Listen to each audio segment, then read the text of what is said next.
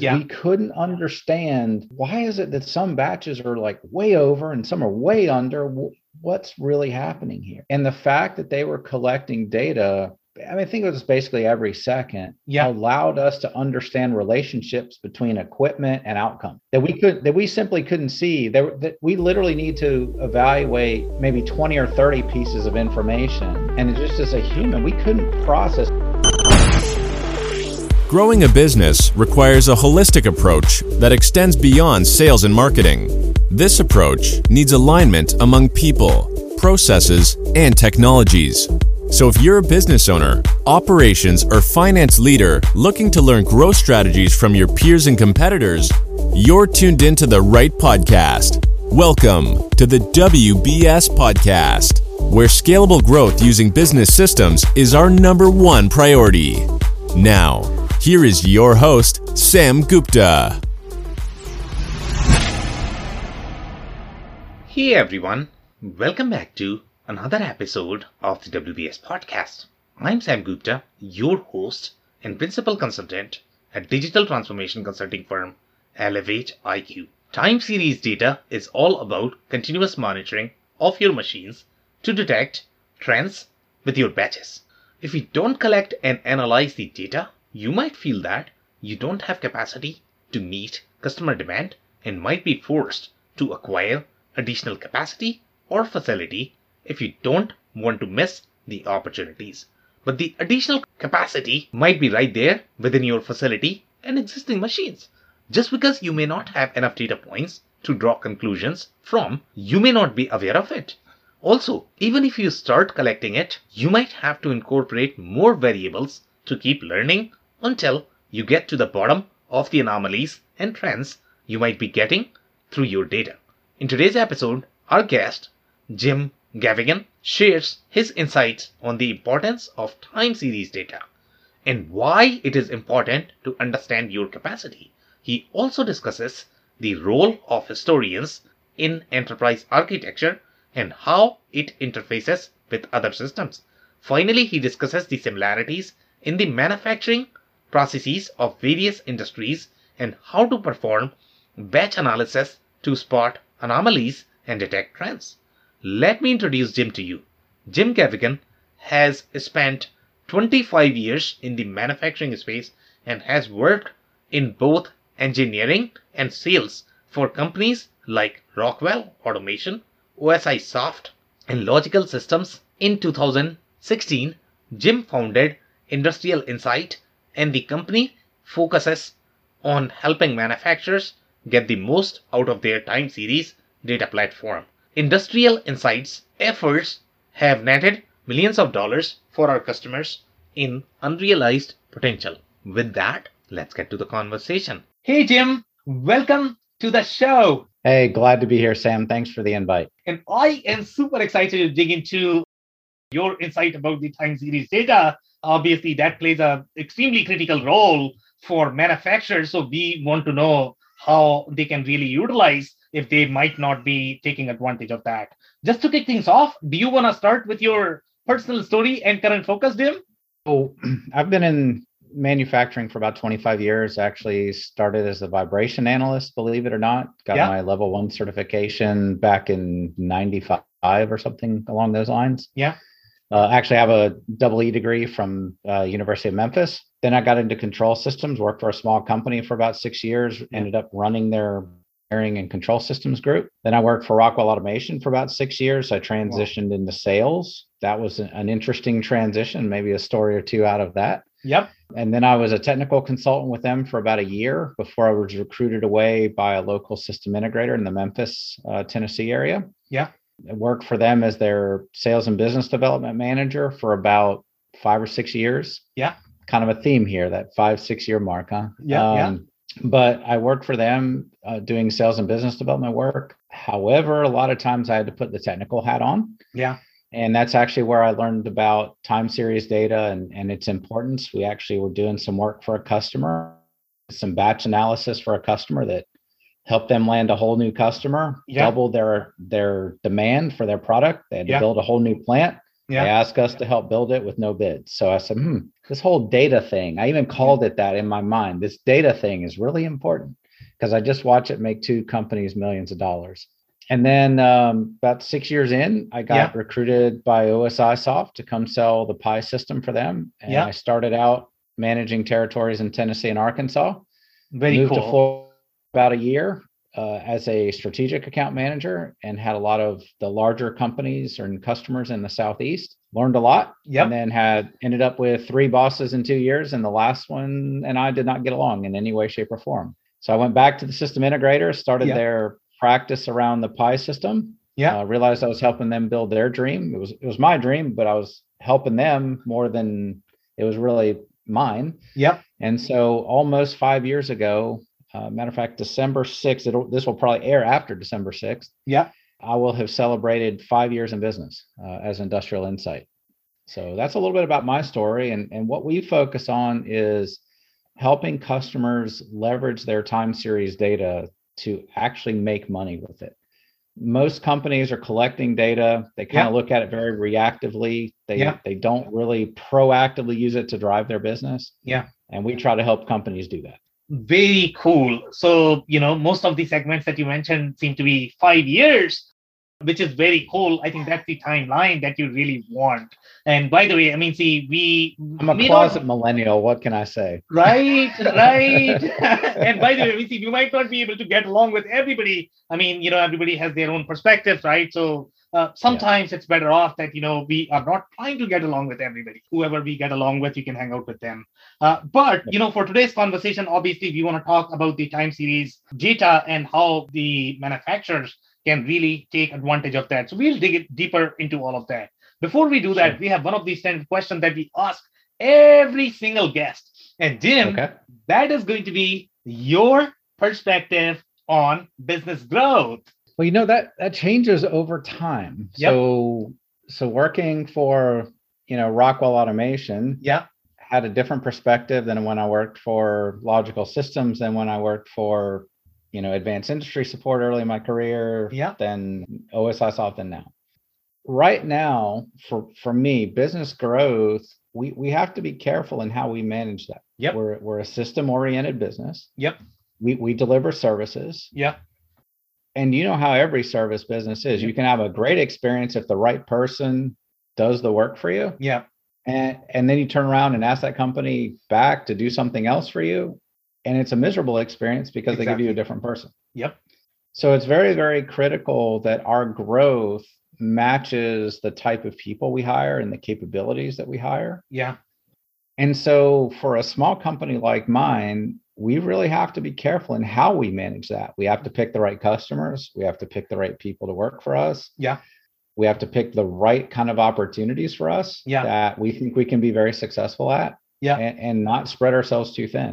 So it it it's a challenge, but it's very different than you know when you're working for say Rockwell Automation and you know you're shipping product. Yep. Right Yeah. it- that's a different perspective. Yeah. You know, I've worked with service companies. I worked Yeah. at Advanced Industry Support. You know, Yeah. early in my career, we were a s- fairly small company, maybe 15 people. Yeah. Growth was very much like what I just described. Yeah. When I worked for Logical Systems, you know, we had grown from about 80 people to over 200 during the time I was there. And it's it's a little different, you know, that your scale matters. Also matters that you pick the right people and you pick the right opportunities, which is where I really learned that. You know, OSI soft, you're shipping software. You know, literally people can already made the software, people can download it you Yeah. know, at any time. So so growth can be really explosive for something like that. So it's it's very a very delicate balance for us. Growth is so Okay. it- it's just very pr- different, just different over my career. Yeah, very interesting. So you definitely evolve, uh, you know, with growth, and every business is going to be different always uh, when it comes to their perspective of growth, but you are Mm-hmm. absolutely right that uh, you need to be careful overall in terms of the way you are thinking of growth. You can't simply be focused on revenue and not worry about the cost because you know growth is going to be everything.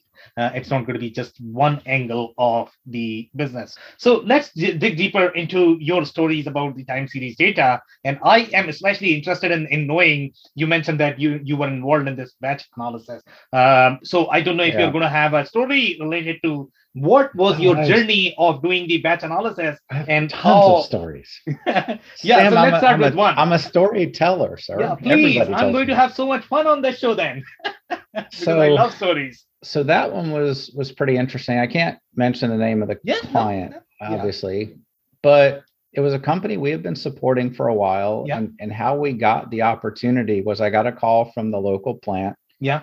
And said, hey, we've been supporting this particular for a couple of years off and on. Yeah, We've had two or three different system integrators in there and no one's sticking yeah, you know we have to kick them out because they're just not bringing the right people just like i was talking about with the growth thing right? Yeah. this would be the right fit this particular person because he was helping out at the local memphis plant well he wasn't available for a while he was finishing up a project so they said hey grab this guy over here because he's available he was completely the wrong fit and i ended up having to do an awful lot of technical work which i finally freed up and he and i were good friends and we worked really well together and so we kind of kept things going really well for a couple of years we, we Yeah. did several really good projects we had you know stabilized their operation we had, were helping them grow you know they were they were meeting different clients needs and it was really exciting well one day i'm sitting in my office and trey comes to me and says hey um, they need all of a sudden have this kind of batch accuracy and it was way tighter than anything we had worked on Yeah. and i said well why he said well, i don't know i said don't you think we ought to find out you know a salesperson Yeah, kicks yeah, in at me yeah, like, they're yeah. not asking this for no reason Yeah. you know and so i'm kind of teaching the engineer what i've learned from the sales process yeah, and I said, well, let's let's give Chad a call. He was two levels above the plant manager, kind of on their business development side. And I said, Yeah. "Let- let's see what they're doing. Yeah. And turned out they were trying to land a new customer that was going to double their Yeah. business. yeah, There was going to be they were going to add some drugs into the thing. It was it was it was livestock feed is what they were making. yeah, And so it, there's going to be a lot more requirements. And their nutritionists had some really strict requirements and formulations. And Yeah. they said, you know, if we have this much accuracy, yeah, we're going to meet their tolerance every time. Yeah. Because if, if we have to ask our operators to hand add something, they always miss. yeah, And Yeah. so this way we know we're intolerant. So we need Yeah. to be able to do that. So when we get off the phone, I said, Well, the, I looked at Trey and I said, Well, that puts it in a whole different perspective, doesn't it? And he Yeah. said, Absolutely. it does." I said, We have to understand our customer's business. And Exactly. What are, what are they trying to accomplish? Right. And, Yeah, and that seriously. was something I've very much learned from the sales process because as an engineer, you're very task oriented. What's the Yeah. task? How do I accomplish the task? Yep. And this is something I'm trying to teach, you know, Ben and Tia who work for me. I- I'm always trying to understand our customers' business. What what drives their growth? What makes them successful? exactly. What are the what's the terminology that they use, et cetera, right? Yep. So Trey said, you know, they they've turned on their PI system to us. We're, we're managing it now. He said, I can build a report that gives us, you know, ever how many batches we want. We had literally, I, I kid you not, Sam, I had stayed up night after night yeah, writing some code that would capture how far off the last batch was and Okay. i was storing it in n files in the plc and the, the techies out there will know what that means yeah, but basically registers in the plc we would have numbers like minus 800 which Yeah. means we were 800 pounds under target on that one yeah, then we'd have 3000 which means we were 3000 over yeah, i would have the last 50 batches for the a a mixer and the b mixer yeah, I had no idea when they run it, which product it was, which operator was running. I had no context, but I at least knew about the last 50 batches how accurate we. Yeah. Literally, we would take a screenshot in the morning yeah, and we would circle the ones that were over the tolerance that we wanted and we would count them up and say, okay, well, eight out of 100 yesterday were, or the la- of the last 100 were off what we wanted our target to be. yeah, So that was our data collection system up until this point. Yeah. And so he said, hey, they've turned on their Pi system to us. I can do all that in, in an Excel spreadsheet. I can knock it out in just a few hours and we can look at trends and, Yeah. and things like that. So long story short, He builds this report. We look at it. We see the batches and what time they ran. We go back and look at the feed rate. Yeah. And I'm, and it- light bulb goes on. It's like, okay, well, they're hitting feed rates we never saw. Yeah. And we had this, we had this little table in the PLC that said, okay, when we're trying to hit this certain target and you're going fast, we're going to start cutting equipment off to slow the feed rate down as we approach the target. Yeah. So that way it'll be more accurate.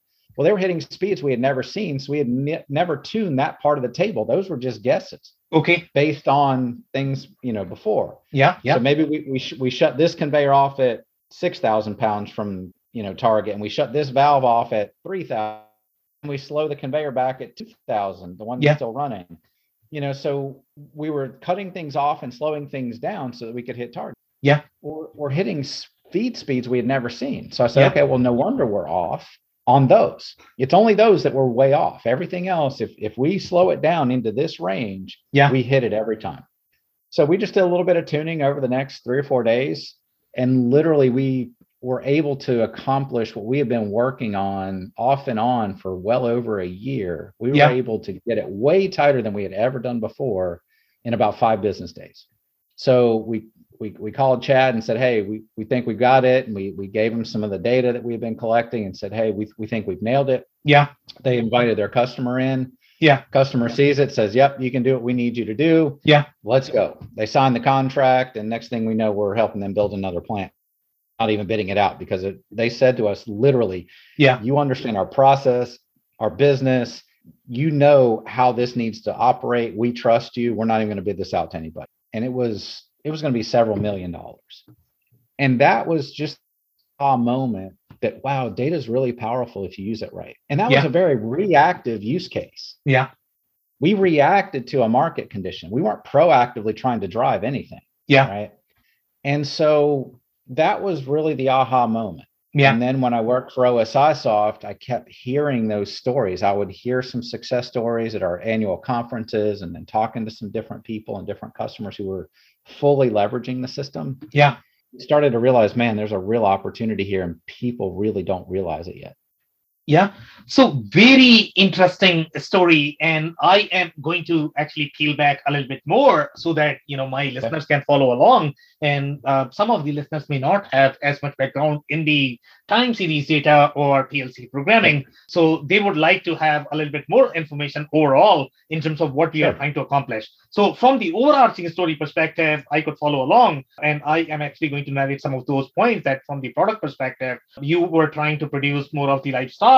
And that's how you came to know because you actually spoke to the manager who actually told you that, you know, you were trying to increase the capacity to be able to meet the, the customer demand. But let's Correct. say if you compare this with some of the other manufacturing situations where they might not be collecting as much data or they might not have as much knowledge overall of their their environment so how the time series data obviously is going to be super critical in this specific case to be able to understand what is actually happening in your environment so if you were to provide a little bit more colors over to the story uh, if let's say they are not collecting this data what are going to be the implications and so do you want to provide some more colors there Sure. The the reality is we would have had a very difficult time understanding what was actually causing the problem. We Okay. would have had to sit there, which is what we had done before, yeah and watch as many batches as we could and Yeah. try to humanly digest everything that's coming at us. So,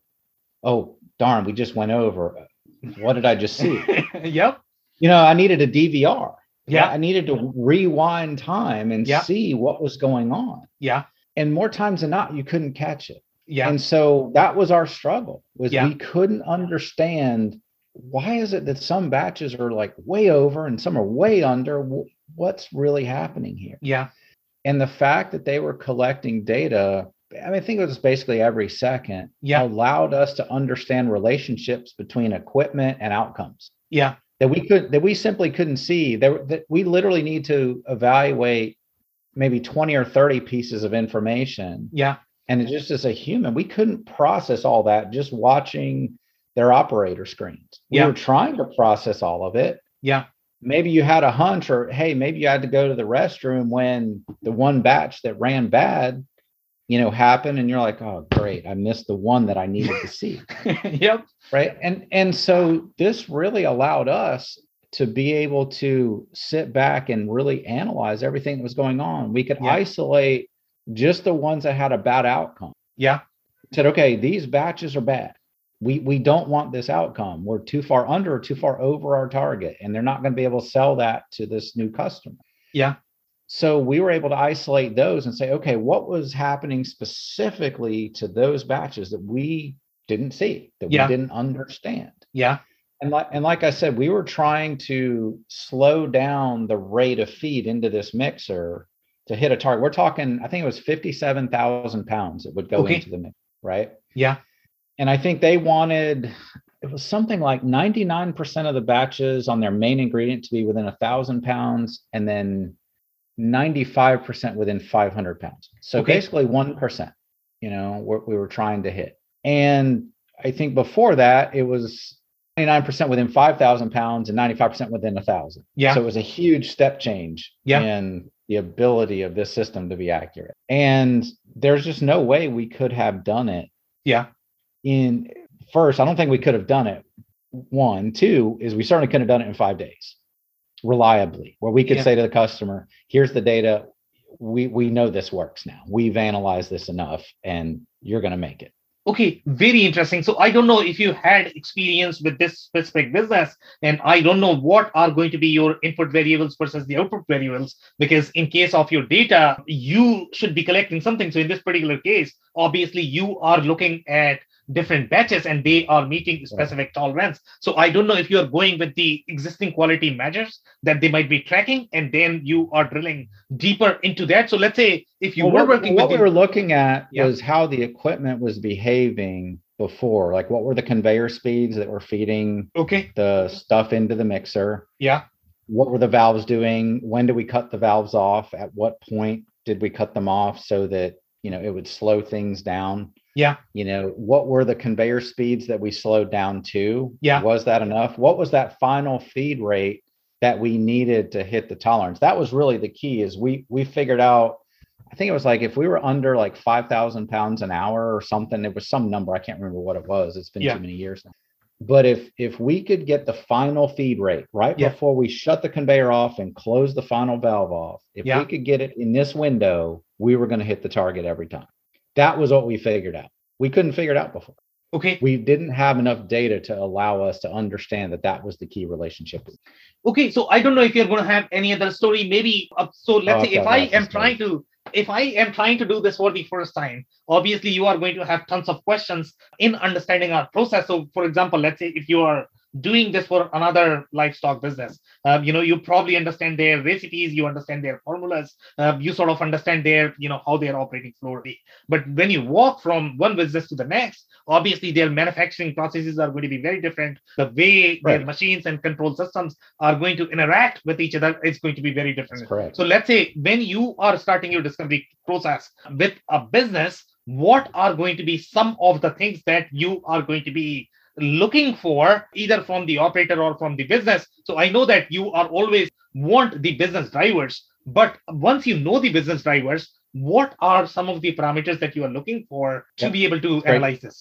It's a great question. What what I do now, and, and Yeah. to your point, w- one of the things I struggle with at OSI Soft was a lot of our demonstration materials was based on oil wells Yeah. or mine trucks or wind farms or Yep. you know some o- some business that you know we had. Yeah, I would walk into a paper mill yeah, and I would show them a demo because I'm wanting to show them a concept. They're Yeah. focused on, oh, well, that's a wind farm. We're not a wind farm. We're a paper mill, exactly. or we're a chemical plant, or Yeah. we're you know something else. We're an ice cream manufacturer, whatever it is, right? Yeah. Immediately they kind of tune you out, and I, and I and it struck it. It was a struggle for me Yeah, to think I can connect the dots here. I can see what you need. Yep. How come you can't? Yep. And that's exactly what you're asking exactly. so so over the years i there, there's some techniques i've learned one is i try to ask the customer I, I i tell them this i said look what we're looking for for the first project to get you to believe in what we're doing Yeah. and to believe that we we can actually help you yeah, is we need something we can do in say four to six weeks yeah, so we're talking you know 25 to 45 50000 dollars max Okay. right Yeah. cost Yeah. but that could potentially save you $250000 or more Okay. because what what we often find Yeah. is some is that it takes twice as much as what you thought Yeah. and you get half the benefit Yeah. so so if we spend i- if we say it's going to be $30000 we end up spending 60 Yeah. you think you're going to save 250 but you save 125 that's still a win that's Yeah. a six month payday Yeah. right that's a hurdle rate any business will sign up for even in this economy right Yeah. so I, I try to get them thinking along those lines. I'm like, what are those things that you're struggling with? And I know I've, I've been around manufacturing, and I've been around paper mills, chemical plants, ice cream manufacturers, all Yeah. different kinds of food and beverage plants, you know, livestock. What is very interesting, and I tell never believe me until we actually do the first project. Yeah. You guys all have the same problem. You just use different terminology. Yeah. It's all the same thing Yeah. you think you're different and special, but you're not. Yeah. And- yeah. and it's it's hard sometimes for me to convince them of that. Yeah. And so I, I try to get them to start talking about what are those things that are killing them. Yeah. And if I've if I hear something that I think, hmm, that I think we could do something there, tell me Yeah. more. Yeah. Right. And then there's some that they tell me about, and I'm like, okay, that's gonna be really complex. We're not going there Yeah. right and and so i try to find those things that i as they're describing it sounds similar to something else we've done Yeah. Yeah. Yeah. in the past Yeah. and then i can s- start talking very specifically or maybe i can bring up a specific example that Yeah. says okay now you're going to have to imagine a little bit here Yeah. Yeah. but and then and then i try to get them it's like the car salesman tactic where they're trying to get you to to imagine yourself in that vehicle Yeah. right? So yeah. I, so I try to Yeah. get them to think about well, what if I had these capabilities? Yeah. What if I could see all of this in real time? What Yeah. if I could have history and slice and dice it like this? Yeah. What could I do with that?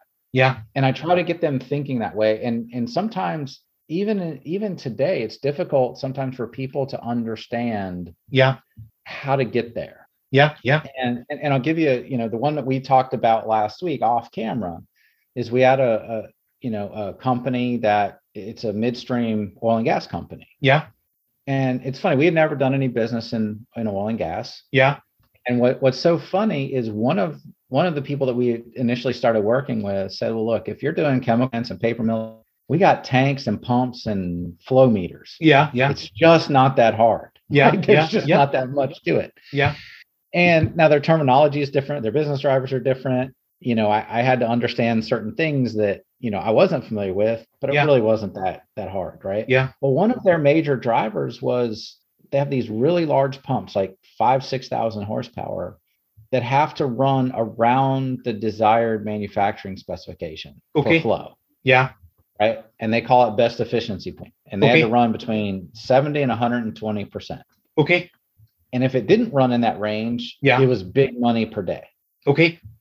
And I was I was looking at some of their data, and I s- I- I'm sitting here, and unfortunately, someone else had done some financial analysis. I mean, the, the opportunities were in the millions, the many Okay. millions. Yeah. And I'm sitting here thinking, I'm looking at this and I'm like, you can't even see this in real time. Based on some work we've done for another customer, we've done something really similar. Yeah. We could do that for you, just kind of adapt it for you. And we can Yeah. tell you in real time if you're in that range. And we could build some events that would tell us how long are you out of that range? Yeah. And can you, you know, maybe put some commentary on it, put a reason code why you're not in the range? Hey, maybe we don't have the customer orders. Maybe, you know, we have an equipment problem. Maybe, oh, gee, I didn't really realize that. The Yeah. operators literally it's like, I didn't really realize we weren't, you know, in the in the range we should have been. Yeah.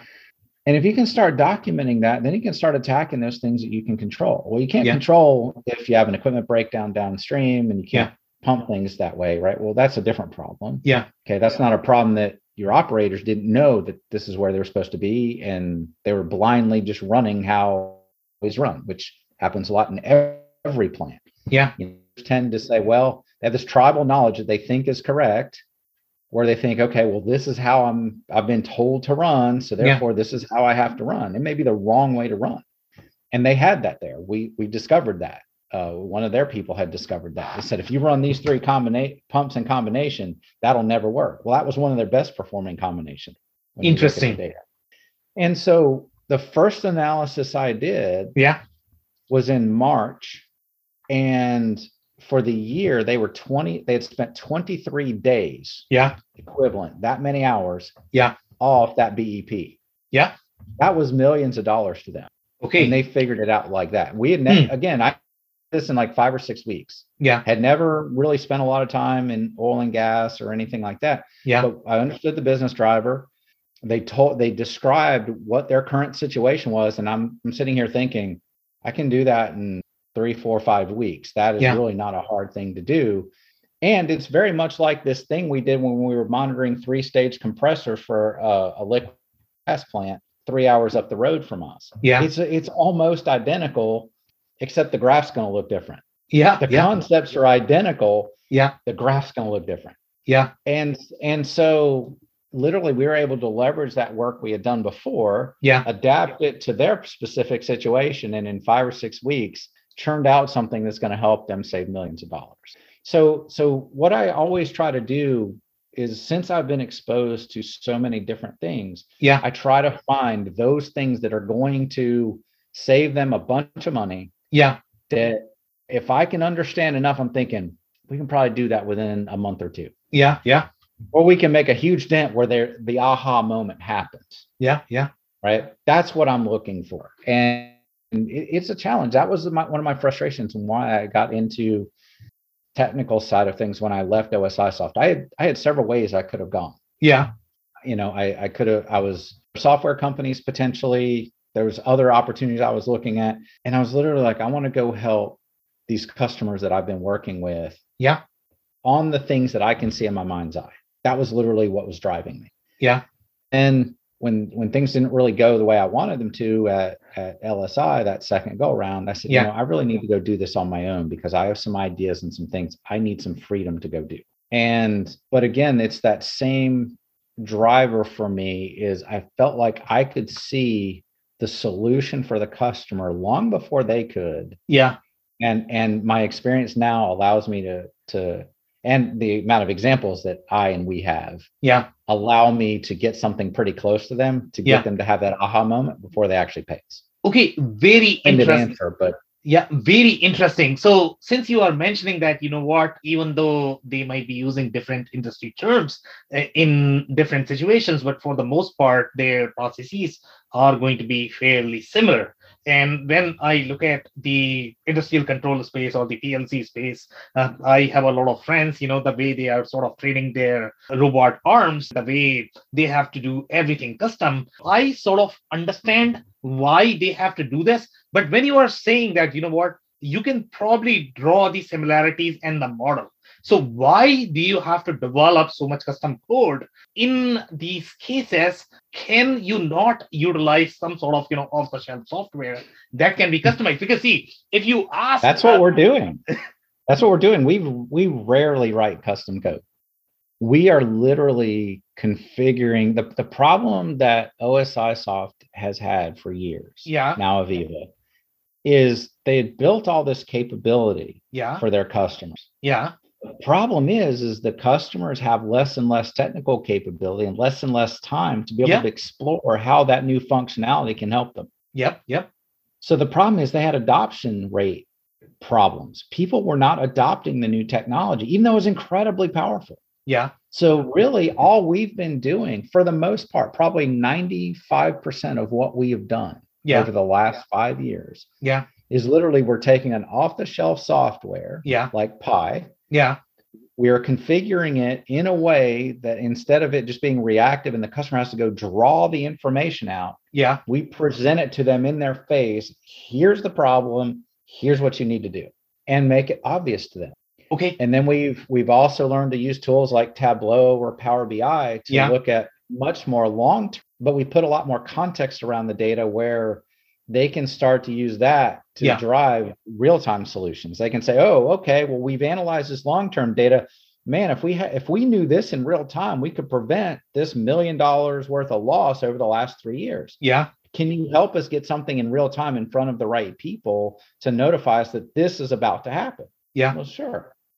And and so we we literally take an off the shelf software or set of of software tools Yeah. configure them in such a way that people can take years worth of data and actually turn it into information that then they can take action on that then it can drive profitable results for them that's really the change Okay, very interesting. So when I talk to folks in, and you know how involved the Industry 4.0 community is, if I go to my Discord server or uh, if I go to uh, you know Clubhouse, there are seven thousand people, you know, all talking Yep. how much they can do from the digital transformation perspective. I have actually lived my life doing this. This okay, I can see uh, you know some challenges in the automation space because they are going to be fairly unique. So I don't know. So you mentioned that you know you can literally buy off-the-shelf software and you don't have to do as much custom coding. But I know a lot of people are actually doing a lot of custom coding. I don't know if For that sure is they are. required or are there other drivers that might be driving why they are doing the custom custom coding? Are there going to be any sort of restrictions in your case? Let's say if you are uh, utilizing this off-the-shelf software, do you have to utilize specific control systems that only that are the only ones that can be No. utilized? no and, and, and as a matter of fact we you know we don't just use pi i mean pi has been predominant for us Yeah. for the last five years but you know we're we've also uh, recommended canary systems canary labs to Yeah. uh, a customer because it fit what they were trying to do Yeah. you know another off the shelf system capstone technology and their um, park view and data park products Yeah. because they're in into some industries but those are again are off the shelf products that have a lot of functionality Yeah. in almost every case if you want to write custom applications against that data or you want to pipe that data to a data lake Yeah. to do something else with it maybe to write some kind of a custom code that's beyond the scope of what those tools do Yeah. there's no reason you can't do that. Yeah. You know, and- and, and every company, you know, kind of takes a little different approach. Some make you pay for it, some don't. And, you know, everybody's got a little different philosophy. But Yeah. the reality is, is there are APIs that allow you to go get the data that you need Yeah. if you want it. If you feel like a custom solution is the right one for you. Yeah. And and look, sometimes, you know, we've had to write some custom stuff. We Yeah. you know ben ben wrote a, a thing for the liquid natural gas plant they they literally just wanted runtime hours for Yeah. rotating equipment on Yeah. a daily basis Okay. and they wanted to push it to their maximo system so we thought we were going to have to write this bi-directional driver that was going to you know push the data over Okay. kick off a work order and then let pi know that it's been generated Yeah. and as we got to t- really all we need is a text file, you know, like a CSV file. We know how to ingest that into Maxima. We, Okay. we built something that goes and can, can do that on a daily basis. If you could just write a little piece of code that runs once a day Yeah. that gives us the updates for the runtime hours, Yeah. we'll take care of the rest. You know, we'll build all the rest in Maxima. If you can just do that. And so Ben actually wrote that little bit of code, it's a little bit of Python code Okay. that basically says, hey, I'm going to go look in a very specific place in the hierarchy of how the data is organized, Okay. and I'm going to grab whatever's under there. So if they've added equipment to it, we taught them how to add equipment. We Yeah. built it off of a template and said, hey, just instantiate this template. Yeah. Fill out these particular fields, Yeah. and that the next time it runs, it'll go get that information, right? And so what it does is it goes and grabs that and then pushes it over to Maximo into the right places. So we made something. it- I mean, that was a custom piece of code, Yeah. but it was based off of a standard configuration that we did that the customer now has control over. Yeah. Yeah. Yeah. You know, they don't have to call us every time, like, hey, we need to add another motor or Yeah. another pump. Yeah. And we did it with filters, we did it with tank levels Yeah. and we did it with rotating equipment. They don't have to call us. We Yeah. we literally built a way that said, hey, if you want to add more, just put it here. Here's here's the procedure. Put it here, instantiate this template, and it'll go find the data and it'll Yeah. push it over there. And as long as you're doing your Maximo stuff correctly, Yeah. it'll work. And it has. They've been using it for a couple years and it's saved them a ton of time. In because what was happening before was their maintenance planners would have to go into the Pi system Yeah. pull that data Yeah. into Excel and say, okay, well, all right, where when's the last time we ran it? They'd have to pull up Maximo. Okay, when's the last time we did the PM? Yeah. Okay, was it this many hours? Okay, now we're here. Uh, we're not quite there yet. So now I'm gonna have to run that next week because we Yeah. won't be there. Yeah. Well, now the work order gets generated and somebody just has to go validate. Yep, that that looks correct. Yep, Okay. let's go ahead and do that and pushes it out to somebody to actually go do. saves them a ton of time. Yeah. And so many are still doing it the first way, where they have a maintenance planner that's having to take disparate data from Yeah. two systems Yeah. and figure out how to marry them up. Or we have one customer, kid you not. Yeah. This this is 2021. Yeah, it's almost 2022. I kid you not. This Yep. is still going on in manufacturing. they have a spreadsheet. They, Yeah. they pull data out of the Pi system. Okay. It gets P- PDF'd, Yeah. emailed out to people, Okay. printed out and put in people's boxes. Yeah. And literally, they take the print outed printed out believe you. PDF and punch it into SAP. We're in Very almost interesting. 2022, and they Yeah. literally take a printed out sheet and punch it into SAP, and I guarantee you they're not alone. Yep, yep, yep. I I can believe that, and I agree with you.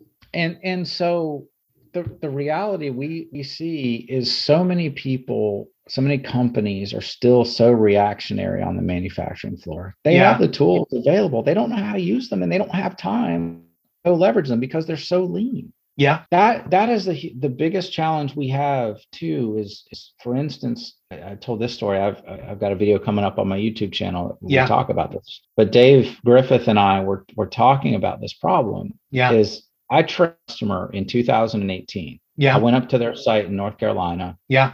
I trained a bunch of young engineers on how to do specific things with with the Pi system. Yeah. How to configure tags, how how to look at the data, Yeah. and how to organize it into a hierarchy and so Yeah. that they get some context around it. I taught them how to do all that. Yeah. Three years later, Yeah. Ben and I did basically the same training, except he Ben did some more remedial on how to actually get the data out of the control system into Pi Yeah. and how to actually go do that. And then I did a little bit of the stuff I taught three years ago, but they're not ready for that.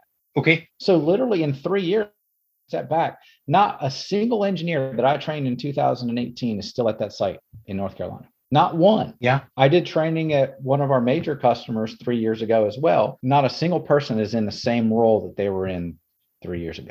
Yeah. Not a single one of them. That's amazing. And I think three of them at the company, one had gone to work for corporate. Yeah. And everybody else was at the plant, but in a different job. Yeah. And only maybe two or three of them are still even configuring any of the Pi stuff that I trained them on out of the 10. Yeah. And that's the challenge we have. And that's why I think our business makes a lot of sense is we come in because we have a lot of industry knowledge, because we know the tools Yeah. and we know multiple tools. We don't just know one. Yeah. It's very easy for us to understand once we kind of get the customer lingo that, Yeah. oh, you need to track downtime. Oh, you've got this maintenance problem. Oh, you have this throughput problem. Yeah. Oh, you have this quality problem. Yeah. Well, we've worked on things in that entire space for multiple industries. Yeah. The solutions are remarkably similar. Is it a batch process, a continuous process, or is it discrete? Yeah. We're either counting widgets, we're counting batches, or we're realizing something Yeah. Yeah. you know so so it's very there's so much similarity but the problem we have in industry again i'm going to go back to this and beat on this is so many companies are running so lean so thin Yeah. and they have they just don't have the talent or the time to Yeah. do what they used to be able to do That's very interesting. So maybe a lot of people might not be familiar with, you know, where your Pi, Canary Labs, the systems that you mentioned, where they fit in the overall architecture. So since you mentioned that, you know what, some people were taking data from Pi and um, you know pushing to SAP. Obviously, SAP has its own ME or MII system. So I don't know if Pi is going to be comparable to that. And then you also mentioned that this data was going to Maximo. Maximo is Right. probably going to be your maintenance system, right? So paint the picture in terms of the overall architecture. What is the role of the system and where they fit in the architecture? so i i guess i look at it in probably three layers Okay. i'm, I'm kind of maybe a traditionalist a little bit in that regard Yeah. so you have the control system domain You- which is okay. all your PLCs, your SCADA systems, your Yeah. HMIs, your D- DCSs, Yeah. all the stuff that's controlling the plant, right? Yeah. That's r- real time. Yeah. Then you kind of have this MES layer, Yeah. okay, which is your data historians, your MES systems, Yeah. all, all of those kind of in between systems. And then you have your ERP, which is Yeah. maintenance, financial, supply chain, all that kind of stuff, which sits on top of Yeah. all of that.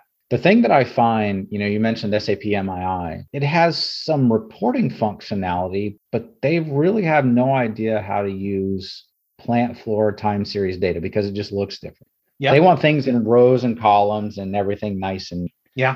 Time series data is not nice and neat. Yeah. Because even though I may be asking or I may be asking for the data every second. Yeah. I may not get data every second, or I may not store data every second Yeah. Yeah. because I'm getting exactly the same signal, or it's basically the same signal. Yeah. And so I might get a data point, you know, at 351.01. Yeah. Then I don't get another one till 351.43. Yeah. Right. Systems like Maximo and SAP don't know how to deal with that. Okay. Right. If it's not in rows and columns, I, I don't know what to do with it. So where Pi and Canary and Capstone and all these other, you know, the systems we work on Yeah. is kind of to me I, I think of it as a little bit of a hub in that the mes system needs data because we have to understand you know what's running what are the flow rates or what are the batch rates you know what are the temperatures Yeah. you know i- what are the quality parameters is this a you know first pass quality you know all those kind of things Yeah. is this now work in process is it complete now we're waiting on the next step you Yeah. know all those kind of things it needs that real time data to understand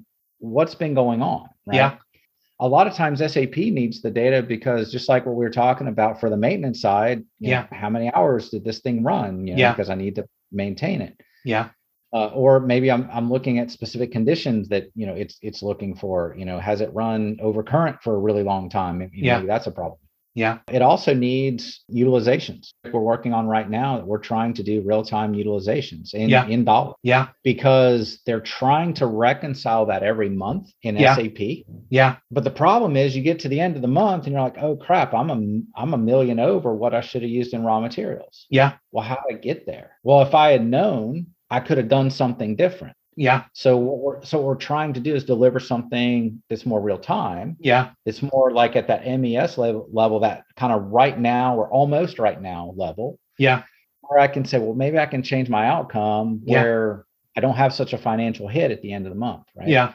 So, I- so I think the systems we work on kind of work in that MES layer. It's I, I look at it as kind of the infrastructure layer Yeah. it's it's kind of that repository from the control system to here and that's that's where the you know all of the data reside Yeah. you might need for these other systems now we may have to contextualize a little bit Yeah. you know maybe sap just needs well what was the total of this particular raw material we used today what was Yeah. the runtime hours of this particular asset today Yeah, yeah. right or maybe it production numbers by the hour Yeah. right? We have to generally contextualize it to be able to be used in those other systems, right? Because they're not able to handle that real time data. Because it, so typically, that's kind of where I see these systems operate, and Okay. I think I think they're going to continue to operate there, Okay. even even as the IIoT infrastructure Yeah. and and uh, methodology change over the years. I, I think things will change, but I, I do think there is a role for a data historian in an IIoT infrastructure. I, um, matter of fact, the, the article that I have written that gets more views than any other article I've ever written yeah. is is a data historian an IIoT platform. Very Short interesting. an- short short answer is it's not. It's Yeah. part of it, but it's not a platform. Yeah. Yeah. So, but you can go read read the article. It gets hit probably every day, you know, Uh, either on my site or Martin Davis's site. So we uh he asked me to write it and it- it resonates with a lot of people. Yeah, I definitely will. In fact, we can probably include as part of this episode. But one of the questions that I'm going to have for you is going to be where does SPC sit in the architecture? So you mentioned histogram and MES, that is going to be underneath your maintenance system and the, the SAP and the corporate. What about SPC? Is the, where does that sit in the architecture? Yeah, S- SPC is in in that same layer that the historians in. Okay. I- it's not at the ERP layer, it's not down at the control system layer. It's kind of Okay. in that middle middle layer, right? Pi can do some SPC capability. You know, it has Interesting. all of the the Western Electric, you know, SPC codes. You know, you're on one side of the center line, or Yeah. you're two sigma out, you're three sigma out, yeah.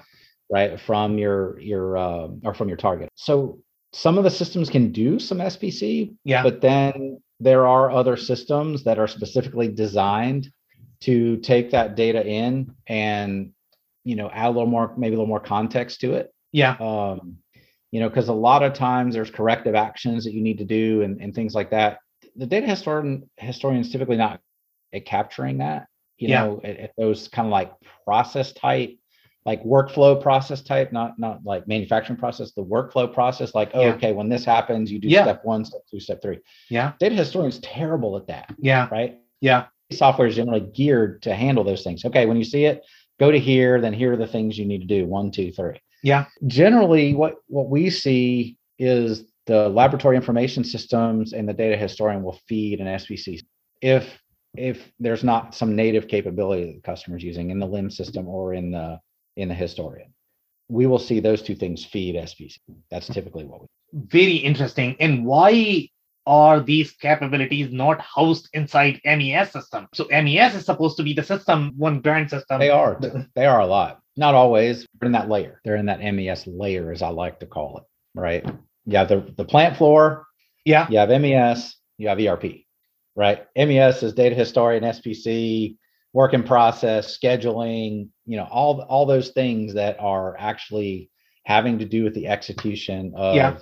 making your product, right? That's semi real time. That's more daily stuff. You know, the, the if you look at the SAP and, and Maxima and things like that, that's much more a macro view of things like Yeah. end of month closings and, and things like that. It's it's a much more broad view you know, MES is a little more, you know, quite a bit more granular, and then Yeah. real time is much, much more granular. It- It's what's happening right now. So let's say if somebody buys a really big MES system, are they going to get the histogram and SPC capabilities as part of that? Or do they have to utilize a separate system for that? It's out of my area of expertise. We've we typically opt there. Like a couple of customers have asked us to do some E, SE SPC stuff inside of Pi Yeah. because they didn't want to go buy a specific system, or Yeah. their company had a specific system that Yeah. that particular plant hated, and they didn't want to see it used. Yeah. and they said, "Can you please do this in Pod?" And and we demonstrated the capability, and the plant manager said, "That's more than good enough for what we're trying to do, and it's way better than what we're doing now, which is nothing. And it's and it's a lot better than that other system that you know corporate's trying to push on us." To to me, that's the only time we've ever really gotten involved in any kind of statistical process control or statistical quality control. Yeah. you know there there are other systems that can do that Yeah. and and typically specialize in that Yeah. um, we can definitely do it from the poor man's perspective. You know, we can get you started. And ma- matter of fact, I I've been working on a quote right now for doing downtime tracking Yeah. for a customer. We're doing it all with Pi. Yeah. And you know, the reality is that there may come a day when they outgrow that capability. They may say, "Hey, we need some more functionality. We need some more things." We're like, "Well, we're kind of using all we can use here. Yeah. We have a place we can go. We have a partner that we're we're talking to who builds a downtime system that marries up to Pi, and Yeah. we can say, "Hey, we can once you've kind of graduated out of this and you need Yeah. more capability, Yeah. here's where we can go. So we we kind of try to stay in our lane and, and be experts in the things that we're really good at. Yeah. We're really, really good at time series data. Yeah. And we kind of play around with some of those other things. We just have to touch them. Okay. Um, so yeah. So I, I don't know that I'm I'm the right person to ask that question.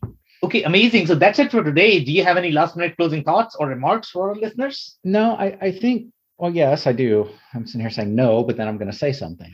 I, I think, I think the, the biggest thing that I always try to tell customers, and, Yeah. and I say this on my YouTube, is in your time series data, you have a gold mine. Yeah. That, or it could be a gold mine. Times we find that it's not as good as what you think. I, we could talk for a whole hour on data quality. Yeah. I haven't even touched on that today. You can go see my YouTube channel. I talk about it a lot. Yeah. But if you have good data quality, you have a gold mine on how to run your business better. You know what good looks like, you know what bad looks like. The problem is most companies don't have the to dig it out and present it to the right people. Yeah. To show them what good and bad looks like to get the right outcomes. And especially in this workforce changing, you know, Dave Griffith posted just the other day about, you know, we have all these retirements happening Yeah. a- and or have happened, Yeah. especially over the last year and a half, right? Yeah. A lot of the subject matter expertise is gone. Yeah. Yeah. a lot of manufacturing companies. Now you pile on top of that, these sharp young millennial engineers have decided, I don't want to work in this plant out in the middle of nowhere. Yeah. I'm leaving for a better opportunity. Yeah. Now what are you going to do? Well, for me, I always go back to you need to find someone like us who can take that real time data or that time series data and say, okay, let's go figure out what good looks like. Yeah. You- You can't you can't ignore the the process knowledge. Yeah. But I can enhance the process knowledge. We can enhance the process knowledge by taking that time series data and saying, here's what good looks like, here's what bad looks like. And I think too many companies are still ignoring that opportunity or they're not reaching out to to us or a company like ours because i've said this before I'm like hey if we're not the right fit we're not the right fit for everybody obviously Yeah. we have certain clientele we fit really really well with Yeah. but if it's not us go talk to somebody who does this Yeah. because there's tons of opportunity in there And especially, I think in the next couple of years, we're going to see inflation catch up to us. I think capital money is going to get get. I think the supply chain issues aren't over with. I think Yeah. I think in certain industries we may have a glut coming up, Yeah. and their prices are going to drop. Yeah. I think it's going to get to be a really weird market here in the next couple of years. Yeah. And I think what we're going to see is capital is going to be cut. So therefore, a company's like, well, I need 10% more capacity. Yeah. I can't go buy new machinery. I can't build a new plant. Where am I going to get it? I'm going to get it with what I already own because it's not running as efficiently as it should. Yeah. That's where working with a company like ours or, you know, somebody else like us is going to really benefit. And I think that's what people are going to have to keep in mind these next couple of years is you're going to have to make the most of what you have because your capital money, you're, you're not going to be able to cover up your inefficiencies with capital and throwing more machinery and more plants at it. my personal takeaway from this conversation is going to be time series data is going to have a real goal so make sure you are really utilizing that and understanding how you can take advantage of that on that note jim i really want to thank you for your time this has been a powerful episode I cannot thank our guests enough for coming on the show for sharing their knowledge and journey. I always pick up learnings from our guests and hopefully you learned something new today. If you want to learn more about Jim, head over to industrialinsightinc.com. It's I N D U S T R I A L I N S I G H T I N C.com. For blogs and other material as well as their YouTube channel, search Industrial Insights INC. Links and more information will also be available in the show notes. If anything in this podcast resonated with you and your business, you might want to check other related episodes, including the interview with Martin Davis, who discusses the strategies to improve your manufacturing facilities capacity and increase the overall equipment effectiveness of your equipment. Also, the interview with Max Krug, who discusses what actions businesses need to take if they encounter product quality, or business performance issues. Also, don't forget to subscribe and spread the word among folks with similar backgrounds. If you have any questions or comments about the show, please review and rate us on your favorite podcasting platform or DM me on any social channels. I'll try my best to respond personally and make sure you get help. Thank you, and I hope to catch you on the next episode of the WBS Podcast. Thank you for listening to another episode of the WBS Podcast. Be sure to subscribe on your favorite podcasting platform so you never miss an episode. For more information on growth strategies for SMBs using ERP and digital transformation, check out our community at WBS.rocks. We'll see you next time.